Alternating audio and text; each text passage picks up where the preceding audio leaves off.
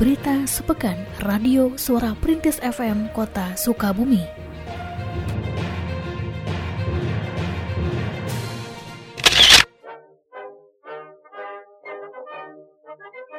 Wali Kota Sukabumi Haji Ahmad Fahmi membuka kegiatan Case Conference tingkat Kota Sukabumi, Home Care dan Ambulan Sigap di Rumah Makan Sunda Rasa Kota Sukabumi, Kamis 26 November 2020.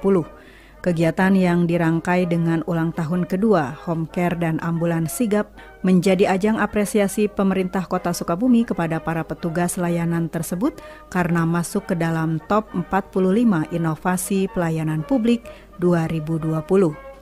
Acara ini dihadiri Kepala Dinas Kesehatan Kota Sukabumi Dr. Rita Fitrianingsih dan Ketua Persatuan Perawat Nasional Indonesia PPNI Kota Sukabumi Irawan Danismaya serta petugas home care dan ambulan sigap. Wali Kota Sukabumi pada kesempatan tersebut menyampaikan layanan home care masuk ke dalam top 45 inovasi dari Kementerian Pendayagunaan Aparatur Negara dan Reformasi Birokrasi yang merupakan prestasi terbaik yang diraih oleh Kota Sukabumi. Selanjutnya, Wali Kota juga menjelaskan pemerintah Kota Sukabumi berupaya hadir melalui layanan jemput bola dalam bidang kesehatan. Sebelumnya, ketika masyarakat mengalami gangguan kesehatan, harus datang ke layanan kesehatan terdekat atau rujukan. Namun dengan adanya home care, perawat mendatangi rumah warga. Program ini adalah kolaborasi Pemda dengan organisasi profesi PPNI. Wali Kota berharap ke depan pelayanan harus mengedepankan tiga nilai, yakni pengabdian, perjuangan, persatuan dan kesatuan yang akan membesarkan seseorang dan lembaga. Ketiga nilai ini jadi bagian tidak terpisahkan dari keluarga besar Dinas Kesehatan. Prestasi bukan menjadi tujuan utama, namun yang terpenting memastikan komitmen untuk terus melaksanakan dan hadir memberikan pelayanan terbaik kepada warga masyarakat. Ya tentu Alhamdulillah Kota Sukabumi mendapatkan top 45 dari Kemenpan RB. Ini merupakan prestasi terbaik yang bisa kami raih dengan kolaborasi.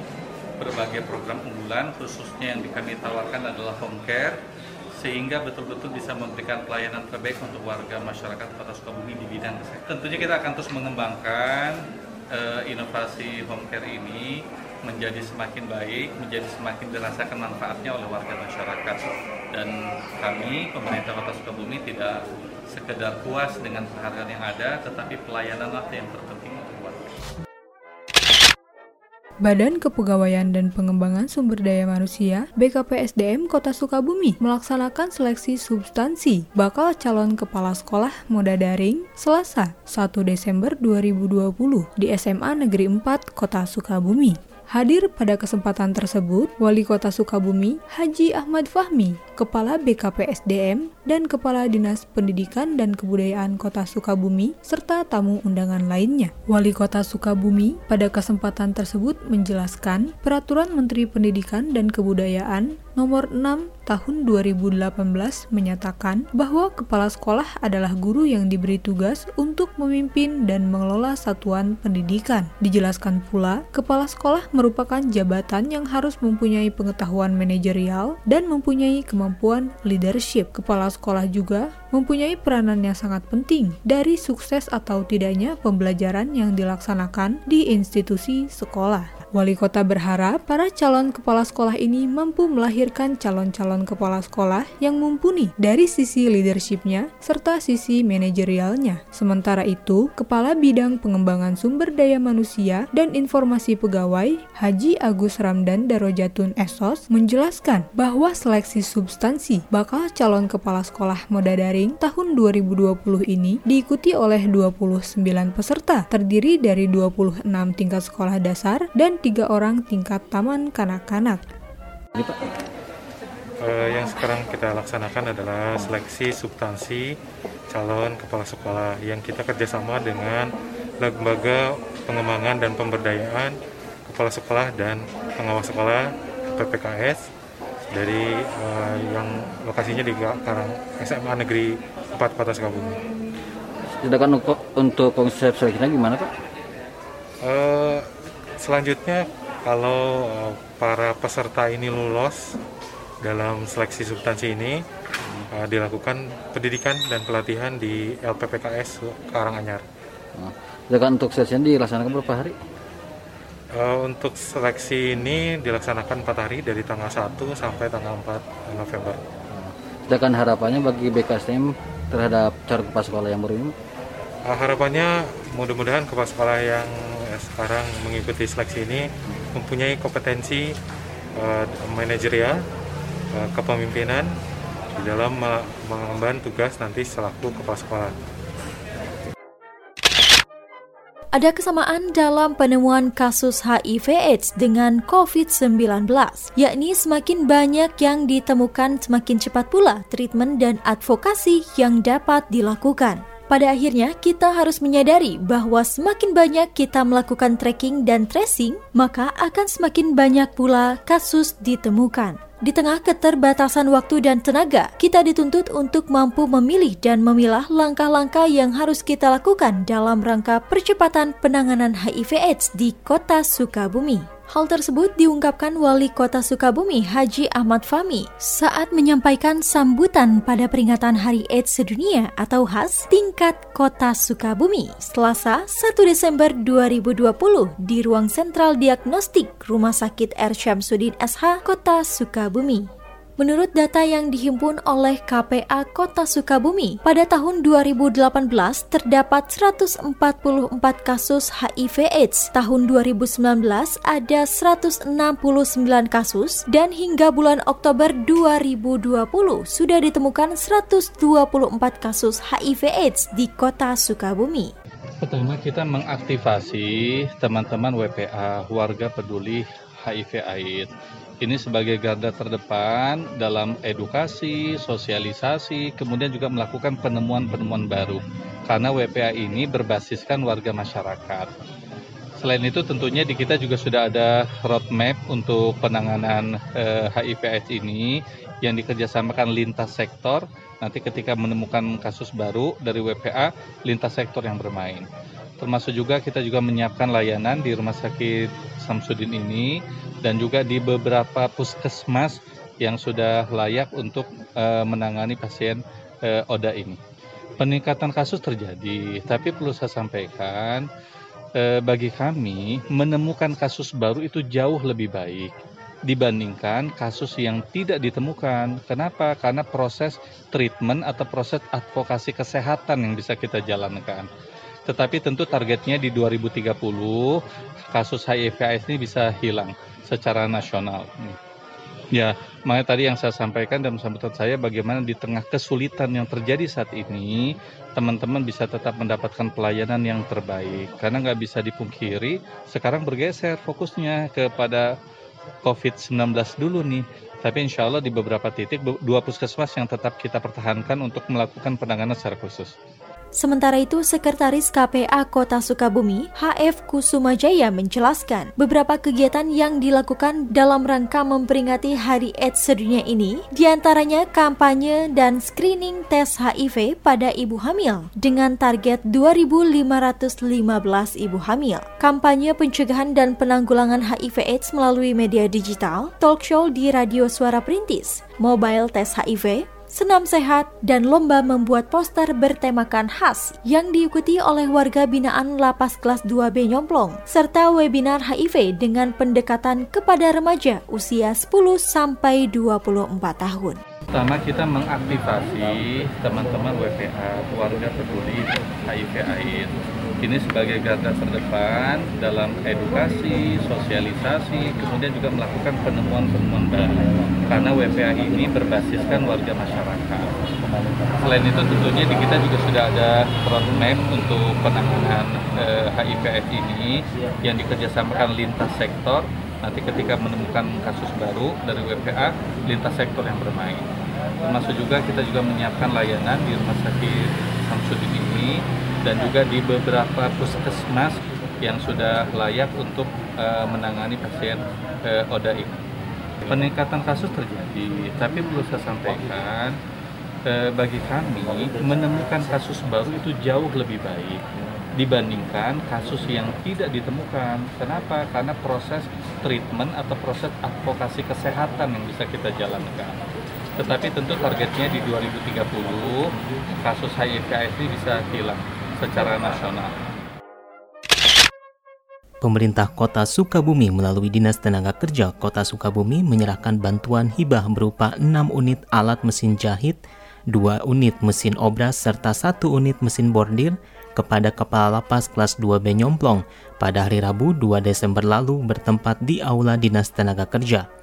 Acara ini dihadiri oleh Wali Kota Sukabumi Haji Ahmad Fahmi, Kepala Dinas Tenaga Kerja, Sekretaris BPKD, dan tamu undangan lainnya. Wali kota saat memberikan sambutan mengharapkan warga binaan yang saat ini sedang dibina di lapas nyomplong mampu menjadi warga binaan yang produktif sehingga ketika terbebas dari lapas sudah mendapatkan keterampilan atau keahlian yang bisa menunjang penghidupan mereka. Adapun beberapa keterampilan yang ditawarkan oleh pemerintah Kota Sukabumi di antaranya keterampilan menjahit, bordir, dan keterampilan lainnya. Saat menerima bantuan hibah tersebut, Kepala Lapas kelas 2B Nyomplong Yosafat Rizanto mengucapkan terima kasih kepada pemerintah kota Sukabumi yang telah memberikan bantuan berupa alat mesin jahit kepada Lapas Nyomplong. Ia berharap kolaborasi antara Pemkot Sukabumi dengan Lapas Nyomplong akan terus berlanjut dan tetap dipertahankan. Pertama, kita berharap bahwa warga binaan yang saat ini mereka sedang mendapatkan pembinaan di lapas kelas 2B ini mereka mampu menjadi warga binaan yang produktif. Nanti sehingga ketika mereka kembali ke masyarakat mereka sudah memiliki keterampilan ataupun keahlian yang bisa menunjang penghidupan mereka. Ya beberapa yang ditawarkan selain keterampilan menjahit dan juga keterampilan-keterampilan yang lainnya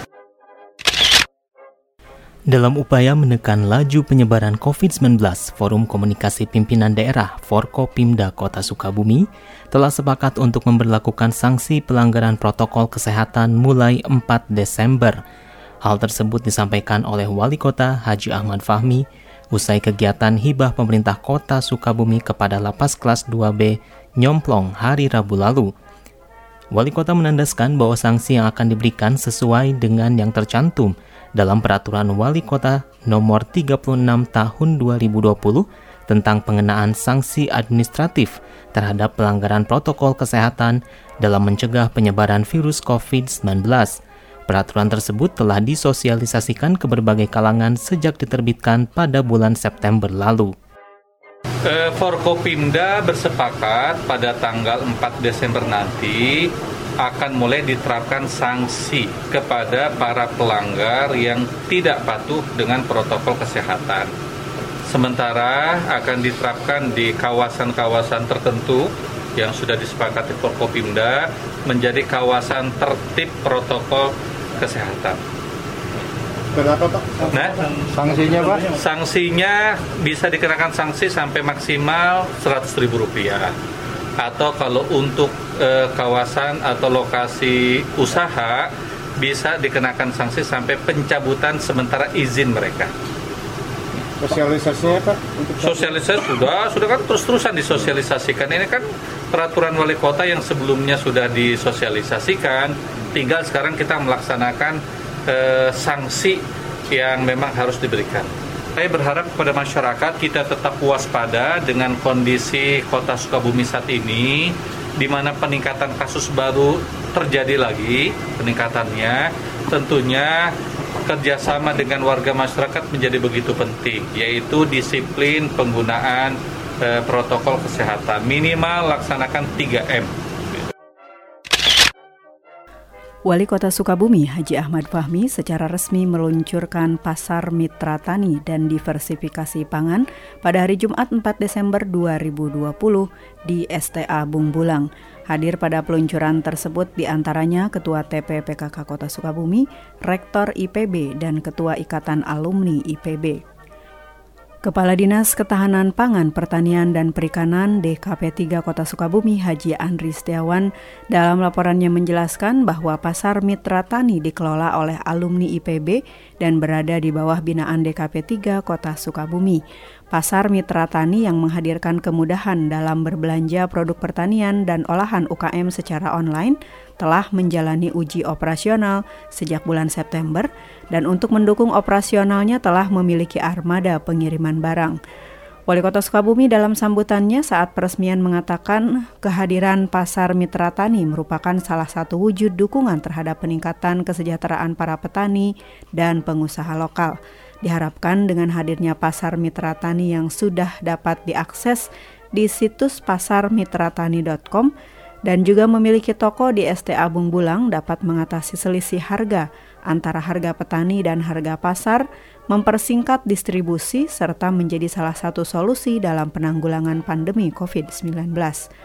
Adapun mengenai diversifikasi pangan, Wali Kota mengatakan pemerintah Provinsi Jawa Barat telah mengingatkan kepada setiap daerah kemungkinan terjadinya krisis pangan pada tahun 2021. Oleh karena itu, diversifikasi pangan dibutuhkan agar menghilangkan ketergantungan konsumsi beras sebagai salah satu antisipasi seandainya krisis pangan terjadi. Alhamdulillah, satu inovasi yang diluncurkan oleh Dinas Ketahanan Pangan Kota Sukabumi kita ingin petani mendapatkan keberpihakan yang lebih kuat dari pemerintah. Diluncurkanlah pasar mitra tani. Sehingga nanti kita harapkan produk-produk yang telah dihasilkan oleh para petani ini mampu mereka mampu dipasarkan dengan lebih baik dengan harga yang lebih baik ya memutus mata rantai yang cukup panjang. Yang kedua juga kita ingin memberikan kemudahan kepada para konsumen ketika mereka membutuhkan sesuatu, silakan Pasar Mitra Tani bisa menjawab kebutuhan dari warga masyarakat yang ada. Pak Gubernur kemarin menyampaikan itu bahwa ada kekhawatiran akan terjadinya krisis pangan di tahun 2021. Makanya beberapa daerah yang kemarin diminta hadir untuk betul-betul mempersiapkan eh, kemungkinan terjadinya krisis pangan di tahun mendatang. Antisipasinya untuk kota gimana Pak? Ya tadi bagaimana diversifikasi pangan harus kita lakukan, bagaimana juga kita sudah mulai menabung eh, bahan pokok di wilayah Kota Sukabumi. Nanti karena baru informasi kemarin saya juga sudah sampaikan ke Pak Kadis, kita akan lakukan pembahasan lebih lanjut.